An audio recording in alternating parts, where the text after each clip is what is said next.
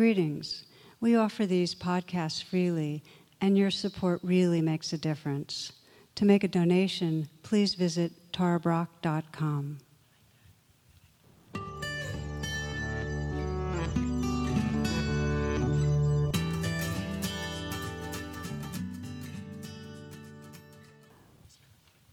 Namaste and welcome.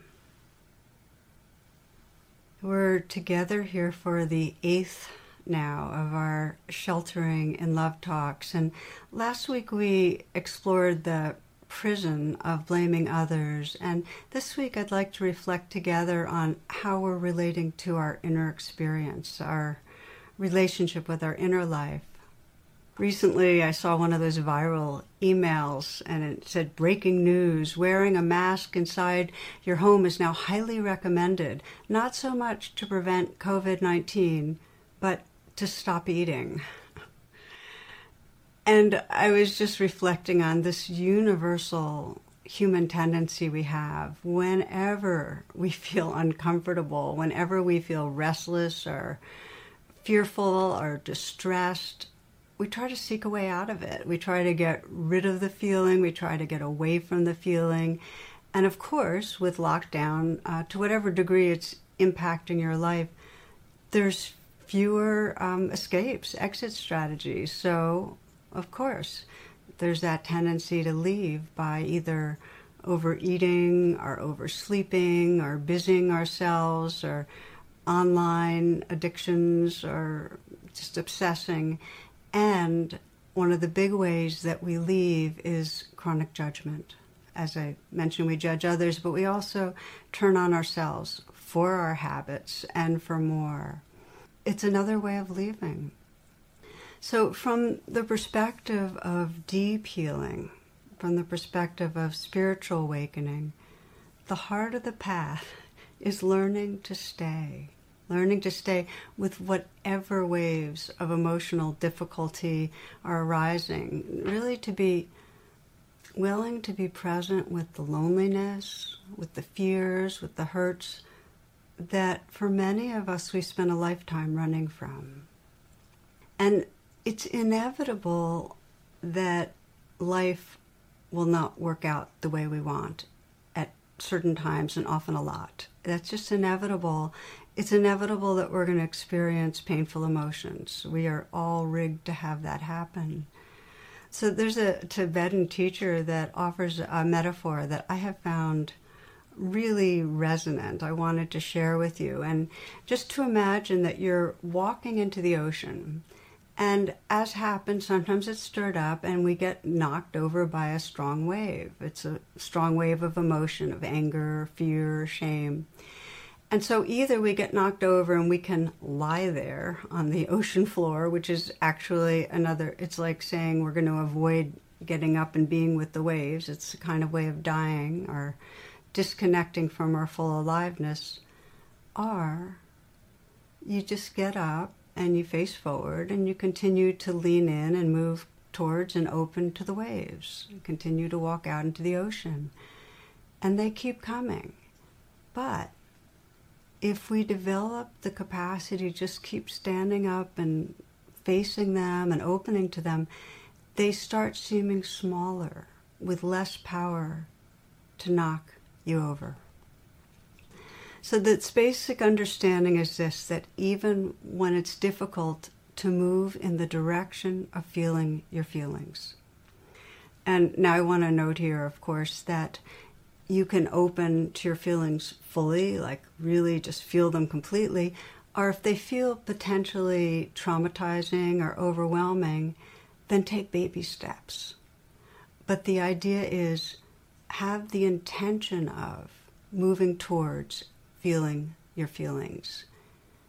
And do the waves get smaller? I mean, so many people have asked me, you know, does it ever go away, the fear or the anger or the hurt? And I don't think waves go away. I think it's part of an ocean to have waves on the surface. But actually, what happens is the more we open to and feel the waves, the more ocean like we become. We enlarge and become more whole, and there's more space for the waves to come and go. We don't suffer so much. And this is the gift.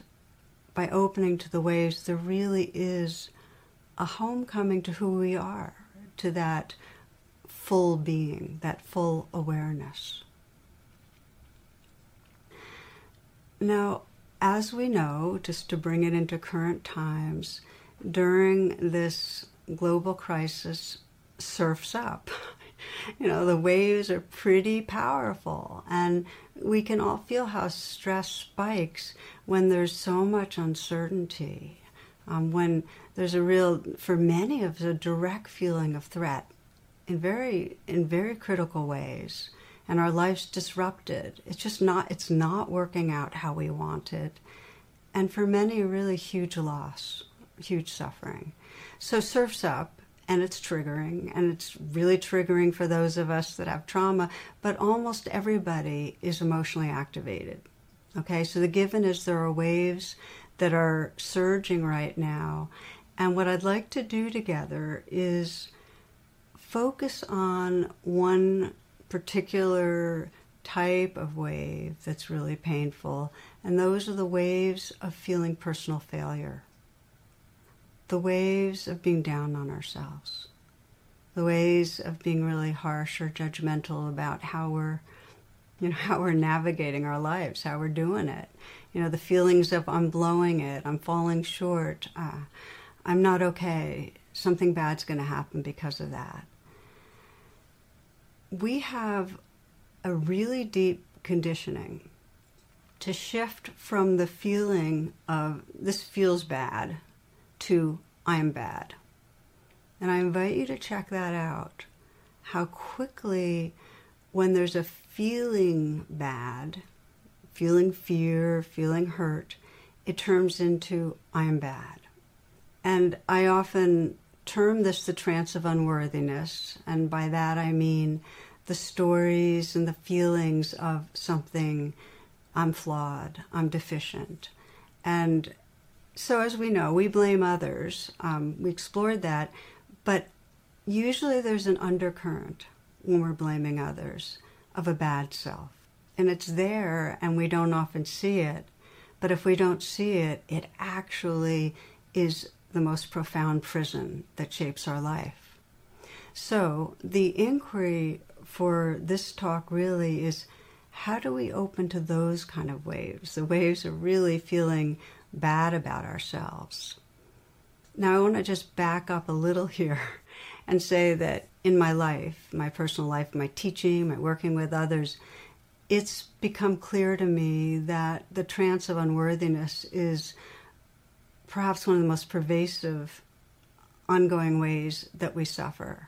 And it's the reason that I wrote my first book, Radical Acceptance, and it's the reason that I loop back and revisit it really regularly in talks is because I have to revisit in my own life that background creeping feeling of something's wrong here. And what I've found is that when it's not faced, when we don't see it fully and open to it fully, these waves of feeling personal failure, they actually control everything. They control our mood, they control how capable we are of being close with others, really the whole contour of our life.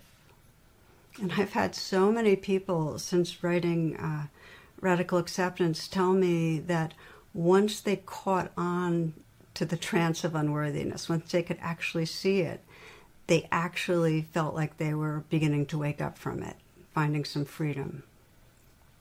I often share about uh, there was a T-shirt award. The Washington Post handed out the T-shirt of the year. This is a bunch of years ago, and on it it said, "I have occasional delusions of adequacy," and that's kind of how it is. And what's so notable about feelings of deficiency is it's not just a belief that you can, you know, you can't talk your judge out of um, saying something's wrong with you. It's more than a belief. It's like a very deep rooted uh, set of feelings in the body.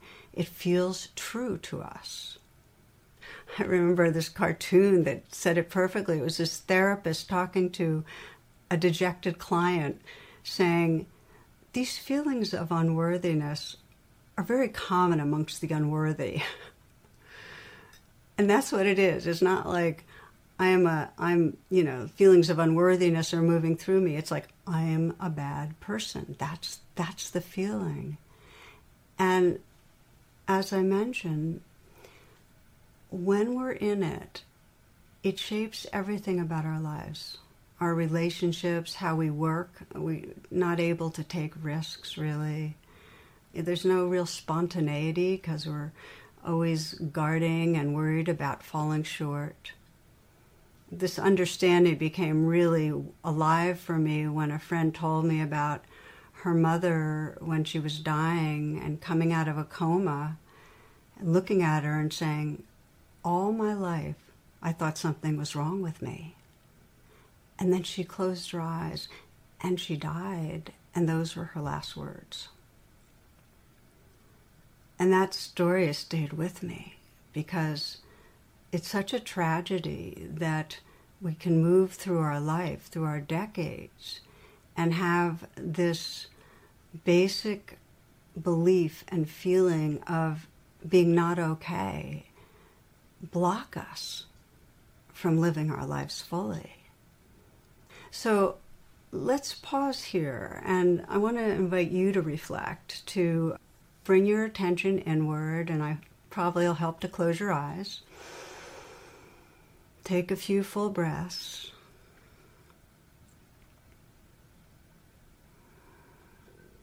And just scanning your life now, your current life. You might sense where you're feeling the most stress these, these days in the midst of this crisis.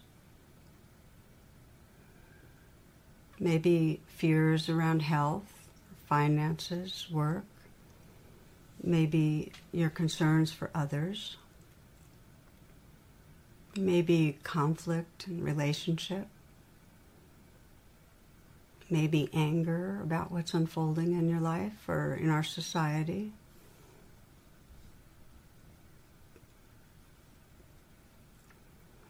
Now look to see how you're relating to yourself.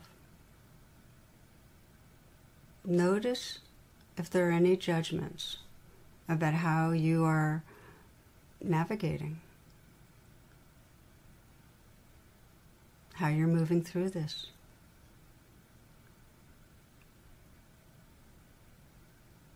If there's any comparing with others.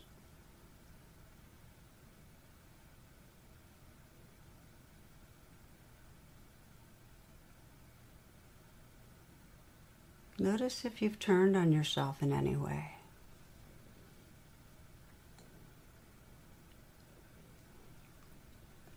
So you're looking really for the trance of unworthiness and sense that you're really in a position of witnessing, seeking to understand more, knowing that by bearing witness, that's the first part of waking up. Bear witness if you sense where the judgments are, where the trance of unworthiness is, how it's impacting you. What's it suffering?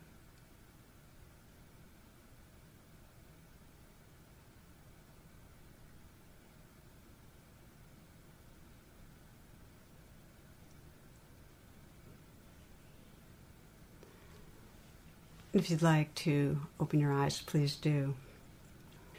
So it helps to remember that it's not your trance of unworthiness. You don't get to own it. It's really the trance of unworthiness. It's just part of our common human psychological, biological mechanism that we go into this. And you can sense how feeling flawed has been linked through the ages to the perception of original sin. There's a story I heard years ago that I've always loved about an Eskimo hunter, and he asks a local missionary priest, says, If I did not know about God and sin, would I go to hell? And the priest says, No, not if you didn't know. And then the Eskimo says earnestly, Then why did you tell me? you know, it's so deep in our culture, or at least in some of our cultures.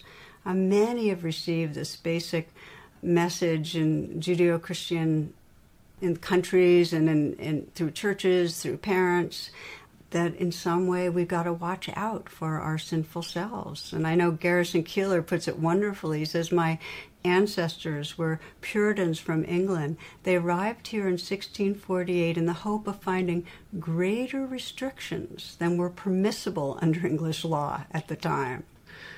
You know, watch out for your evil, bad self. so, this trance is not my trance, it's the trance. And it's exacerbated by messages from not just our, our church, but our just our contemporary society. I mean, I think in the United States about this, the assertion of white supremacy, and of course, ev- most countries have their hierarchies, but here in the United States, it's particularly egregious the way it's been used to oppress and violate African Americans. So that creates a much more thick trance of unworthiness the constant messaging of less than. And then there's the current spike in this country of negative messaging to, to Asian Americans. A friend of mine, her daughter was verbally assaulted by a white man. Get out, you know, take the virus you brought back home, something like that. And, you know, rationally, she knew that she didn't do anything wrong. And yet inwardly she felt shamed. The messages that we receive play into a deep sense of not okay. And of course, there's a whole long list of who our society uh, demeans refugees, immigrants, and more. So the society sends the message, and then of course it's it's more and more exacerbated by the messages that uh, we grew up with from our caretakers, who again are products of the society but we internalize. We internalize the critical voices. So, for one student sharing with me, her mother, when she was very young, would always say, "Why do you have to be such a prima donna?" You know, and and she just uncovered how deeply she felt dismissed for her feelings making her oversensitive, and now how she hates herself for her feelings she feels like I'm a needy person and I'm bad and I'll be rejected. You know, we get those messages and we really install them. They get installed. So, how many have spent a lifetime recycling the stories and the feelings that solidify a sense of self contempt, self hatred? Um, going through life sorting for evidence that, that support the conclusions that in some way we're failing or we're going to fail. So I spent some time with this because it is so deep in so many of, of our psyches. It's a very painful wave that can hit us. Something is wrong with me. And the sign of being caught in the trance of unworthiness, and this is important to, to sense, is that we leave our body because we don't want to live with the unpleasantness of feeling deficient. We live in our stories and thoughts. The emotions that are going on in the background are anxiety, depression. There's a chronic judge. There's a chronic monitoring looking for what's wrong with me. Often it goes what's wrong with you and what's wrong with life, too. so the suffering, the suffering of the trance of unworthiness, is that it solidifies this large, painful sense of me, I. We get very self centered rather than a, than a more fluid, dynamic presence. We get very rigid and stuck in that self focus because we have to hide and defend a flawed self and present something that'll be more acceptable, and that preoccupies us. So the suffering is it cuts us off from our naturalness. It cuts us off from our creativity and our, our love and our freedom. So our shared inquiry now, because we're going to be moving towards, as you as you know, in in uh, these kind of gatherings together to reflect as we'll be I'll be inviting you to pick an area that you want to explore. Our shared inquiries, how do we learn to stay and be with those waves? And I'd like to offer the the pathway in terms of three overlapping but discrete elements in terms of moving from the trance of unworthiness back to wholeness. And the first is we have to see the stories and the and the beliefs and and be able to step back. So we're not living inside like if you think of a thought like a cloud, we're not inside the cloud. We have to be able to step out. We have to be able to then connect with the waves of, of living experience, really feel our feelings, and the third and absolutely essential piece, and it has to really be there all the time, is regard the whole process with some gentleness, some kindness. This whole uh, pathway that we're exploring, to me, it's really the true meaning of courage. I mean, courage means our a willingness to stay and feel the feelings we don't want to feel. That's courage. Let me give you an example of one person uh, during this pandemic uh, working this way, moving through some of the more difficult ways. Is one man who uh, he was divorced last year, last about this time last year in the spring. He moved. His wife got custody of both children. Here he is in this uh, midst of this pandemic and lockdown, and he's feeling quite isolated and forced to kind of face his loneliness and deep down a sense of failure. You know, this relationship of 15 years didn't work. And the divorce was his ex wife's initiative. Uh, she was already dating. So he's living with this feeling of he's isolated, feeling lacking, not lovable, um, not special, and his children are going to be around other men, you know. So he's feeling hurt and angry and very low. And he's practiced meditation for a number of years, so his attitude was wise. That he he knew when he and I talked a few weeks ago. Actually, it was about a month ago. He knew that the way through was to be opening to his feelings. He knew that was the way. So, for his first weeks, he was really caught in the obsessive thoughts. What, what should I have done differently? What's wrong with her? You know, so what's wrong with me? What's wrong with her? And they were incessant, and he couldn't interrupt them. But starting after a couple of weeks, when he was really aware of that, he found he could start taking a deep breath in the midst of them and step back some and ask himself that question. This is the second part what am I actually feeling? And so it just in these last couple of weeks, he started letting the, the waves of the loneliness and shame and hurt and anger move through. And I'm sharing this because uh, just a few days ago, he told me he actually started the very real and necessary and deep process of grieving. But if he hadn't opened to the feelings of the failure of the relationship and the shame, he wouldn't touch into the grieving, which actually is giving him more tenderness, more space, more open heartedness. And he's coming home to his wholeness. And it's going to take a while. This is not like done deal um, he still gets knocked around by rogue waves. But here's the point, and this is the fruit of learning to stay for him and for all of us, is that we begin to tap into and reconnect with what is timeless and true about who we are.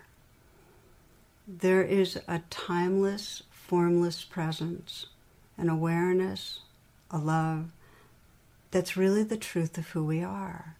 And when we can remember and reconnect with that, then the waves can move on the surface of our being and they can feel very deep, but there's still there's still this timeless presence that can hold them. And being able to know who we really are and have room for the waves is freedom. So you might be thinking as I, I, shared this story about the man going through the divorce, well, you know, his wife rejected him, and yes, the marriage is a failure, but he didn't do anything wrong. And how do you open to the waves of really feeling like you're doing something wrong? You know, what if the trance of unworthiness is because you really have caused harm? So I want to move to that. You know, how do we work with a sense of personal failure when you know, we feel like we really have done something wrong. We've hurt somebody. And you might be, as I'm speaking, um, finding where in your life that resonates, how hard it is to face that, to face real feeling of our own failure, to match our standard of being okay, you know, being good. And so I want to begin right here by saying most everybody I know has done things that are hurtful, that have hurt other people and wished we hadn't. And for many, it does lock us into a sense of being a bad person, a failure, into the trance of unworthiness. We're not good at failing. When we feel like we have not, we've fallen below some basic idea of how we should be, when we feel like our human imperfections glaring and others are seeing it too, which makes it even worse, those are really painful waves. Those are the waves that roll us where we get the sand in our nose and our ears and we really slammed. And those are the waves where we then contract and we try not to feel, we, we go into obsessing, we blame others, we rationalize, we mostly despise ourselves and we lock into bad personhood.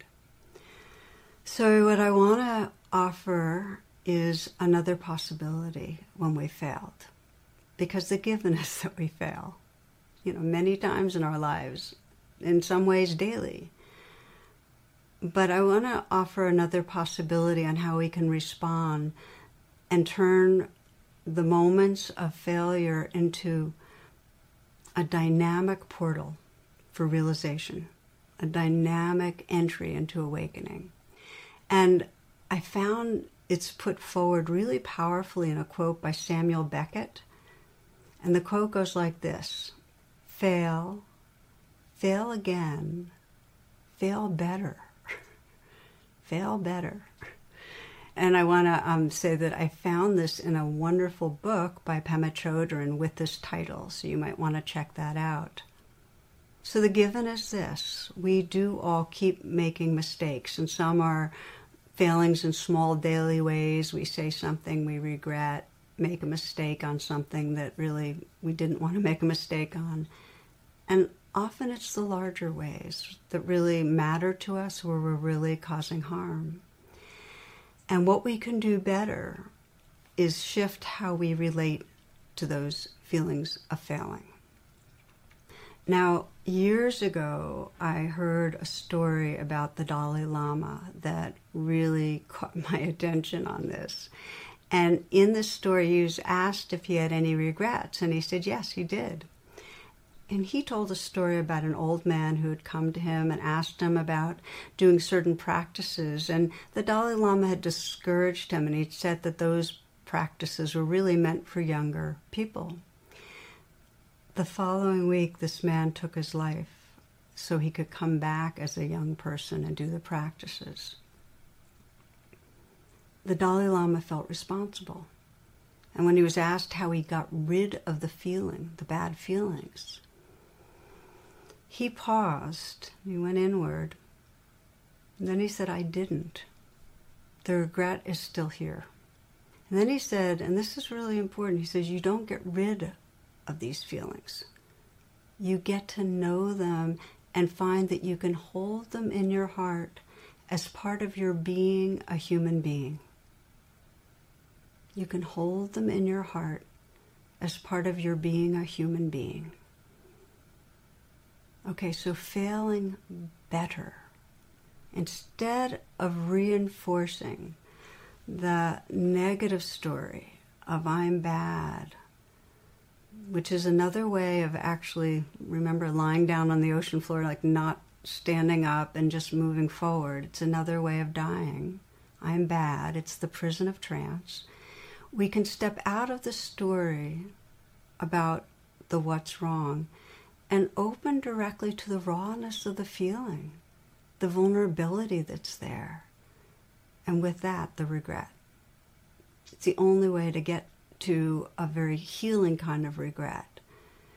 If we can open to the raw feelings, we can find our way for compassion, compassion for our humanness and for all humans and our imperfections. It's not our fault. We have conditioning that gets us confused and aggressive and fearful. And the best we can do is start to wake up to it, to see it, to feel it, and to hold it with kindness. And you might say, yeah, but then what if we just keep doing the same thing? But the reality is, and I invite you to check it out yourself, that when you actually open to the raw feelings and the regret, it motivates us to help not hurt other humans. It gets us into a much more real and open hearted space where instead of repeating the same patterns, we're actually more awake. We live from more intelligence and heart. And so our response then, once we feel our regrets, is a prayerfulness for others and, when possible, an outreach. An outreach to those that we've hurt. And Pema Chodron described very beautifully how in her own life, her own places where she caused injury and harm, and how when she wasn't able to reach out to that person, at other times she would in some way be helpful and she'd dedicate the merits of that to that person. So even when somebody we've hurt somebody and they're no longer around, our prayers and our actions on the earth as we move forward can be offered for their benefit. Regret not making ourselves wrong and bad. Failing better. It's, it's really a, it's an it's a very cool, helpful and powerful way to wake up. We get knocked down. What arises is that the waves that are there, we learn to stay with them, to feel them, and then when we're unguarded and tender and open to that rawness, we actually realize the purity and vastness of who we are. We, we remember the basic goodness, and there's room for the imperfections. Our being enlarges. So, as the Dalai Lama says, the only alternative to that pathway of opening to the waves is to drag yourself down and down so I wanted to share personally that this failing better has become over the last mm, five, six years a very active practice for me. It used to be that when I'd feel like I blew it, I would try to move on, but it would just kind of lodge in there. Now, in the moments of blowing it, there's some part of me, uh, kind of like a like a light up in my mind that says, "Oh, okay, this is an opportunity." because failure feels so bad that when I can actually open to it, it carries me very far. So for me, feelings of failure come around regularly whenever I feel like I've been insensitive or unkind or too controlling, trying to get my way, or, you know, if I give a talk and I don't feel like I was really in it, authentic, you know, and it doesn't feel like it was really there in a live way. So then any of those can give me a kind of sinking feeling. And as I mentioned, there's something in me that gets eager now to turn towards it, not to try to like just know, okay, it'll go away, I'll feel better next time. you know, in the Dharma teacher world, they say you're only as good as your last talk. and that's, you know, it's kind of a joking way of saying that, you know, it's easy for our egos to ride on good person, bad person, inflation, deflation. But if instead, when there's a feeling of failure, we turn right into the waves, we can wake up out of that ride. So for me, uh, a recent example is uh, someone gave me uh, critical feedback about a program I'm involved with, and I my, I reacted too quickly, wanting to try to fix it, and I didn't take time to you know, explore my options collaboratively with others involved. And then I got pushed back, and that sinking a feeling of, oh, there I go again, just kind of charging forward. It's a bit of founder syndrome, you know, thinking I'm going to go take care of things and not really uh, attuning to the whole picture. Okay, failure, you know, feeling of failure. And then that fail better thing. Okay, so let's let this vulnerability be here and what I do often when I'm when there's strong feelings, as you as I've shared many times, is I'll put my hand on my heart. When it's a really big, sometimes I'll just sense that my more awake awareness is smiling into the place that is vulnerable. You know, just that sense of kind of that benevolence, like it's okay. And I actually can sometimes imagine the the space inside the the pain and the fear and the shame, the source where it came from, kind of in that space a smile. So there's kind of like it's being held with a tremendous amount of kindness. And, and gradually that presence and that tenderness, there's an opening. So there's just the space for this imperfect self. And a remembering that the space, the awareness, the love that's here is my basic goodness there's such a shift when we open to failure that's possible from a failing self to the loving awareness that has room, to the ocean that can hold the waves with kindness. You know, I want to just say that um, I teach a lot about be with what's coming up. And of course, again, when there's trauma, be with it gradually and gently, but be with what's here. And when the waves get strong for me, they still feel really hard in those moments. It's not pleasant. And I think of all the people I know that have been working on this path, and because I, I so often encourage people, and they've been staying with the waves, and I have such deep honoring that it really is hard and it takes courage and yet, the gift is so beautiful of realizing who we are beyond the particular difficult wave. Um, so, maybe I'll close by saying that often the spiritual path is kind of envisioned like this ladder to perfection, and it's actually more that we're turning around and embracing this world, this life that's right here in all its messiness. It's not a, a path to perfection, it's a path to wholeness, to being the whole ocean, embracing the different waves of difficulty, the joys and the sorrows. So, with that, my friends, let's practice some together. This guided meditation is on relating wisely to feelings of personal failure. Take a moment to find yourself a comfortable way to sit. Come into stillness.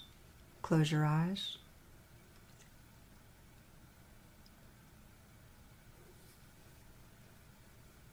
Be aware of this body sitting here breathing.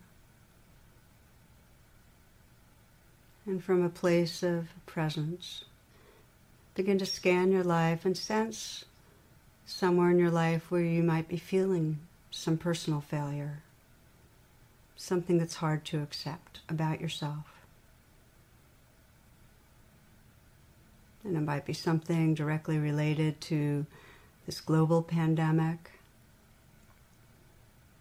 Might be something ongoing in a relationship, the way you're handling it. might be an addictive behavior, might be something from the past where it's hard to accept how you've harmed somebody or something that's ongoing in that way. Whatever it is, bring to mind a situation that reminds you of this.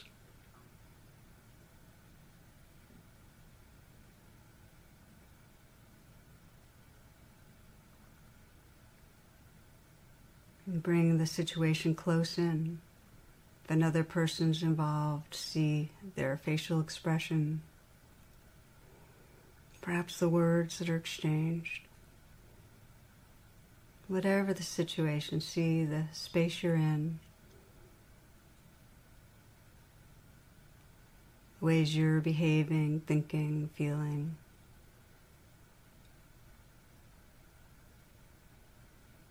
Become aware as you sense yourself turned on yourself, down on yourself, what you're believing. What's the story you're telling yourself about yourself?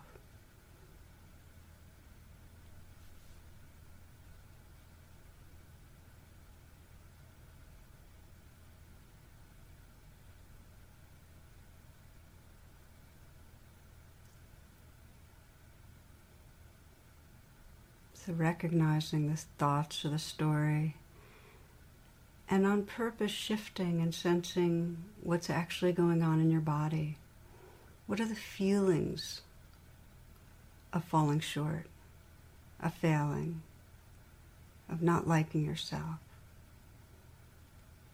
In other words, what are you unwilling to feel?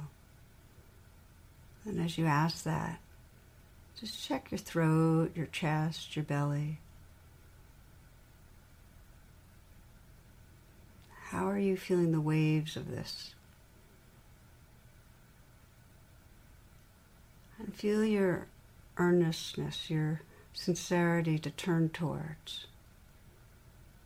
And you might even remind yourself the worst part of this, what really most turns you on yourself. What are you afraid is going to happen in the future?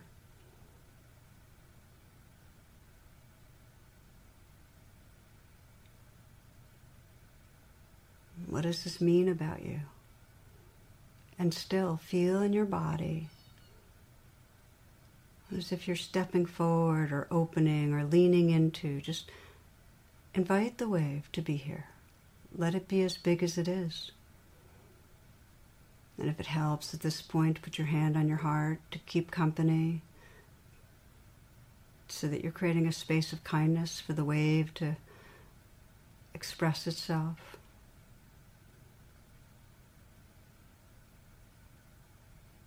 Offer that. Keep feeling in your body, perhaps right to the epicenter of the vulnerability.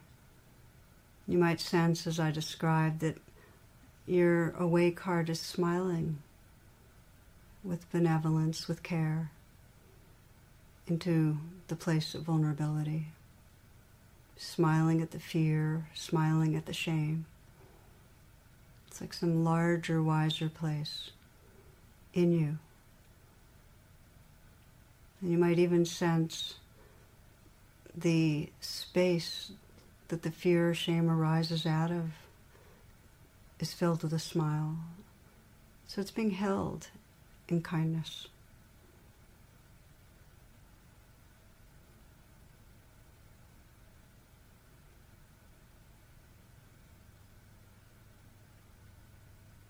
Begin to sense more and more that sense of being that ocean, the caring space of awareness, the waves moving through into this room. Just noticing the shift from a failing self to this beingness that's here, that this is the truth of who you are. And there's room for the humanness to move through.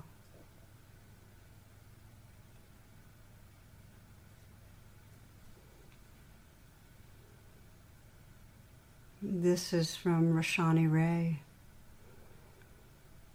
There's a brokenness out of which comes the unbroken, a shatteredness out of which blooms the unshatterable.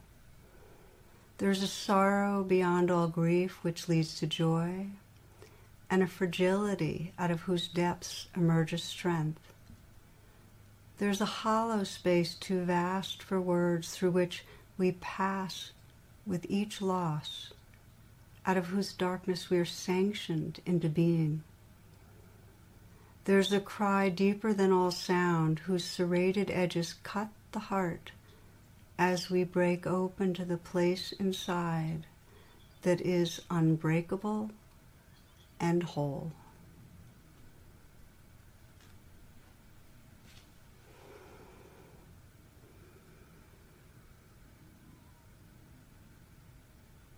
And taking a few full breaths, you might open your eyes. Thank you, my friends. Thank you for being willing to to have the courage to journey in this way together. If you're interested, uh, there are discussion groups that follow right away this talk. You can find the link on Facebook. And I hope to have you with me next week. Many blessings. Stay safe. Stay well. For more talks and meditations, and to learn about my schedule or join my email list, please visit tarabrach.com.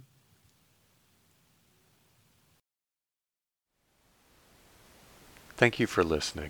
To learn how you can support the teachers and Dharma Seed, please visit dharmaseed.org slash donate.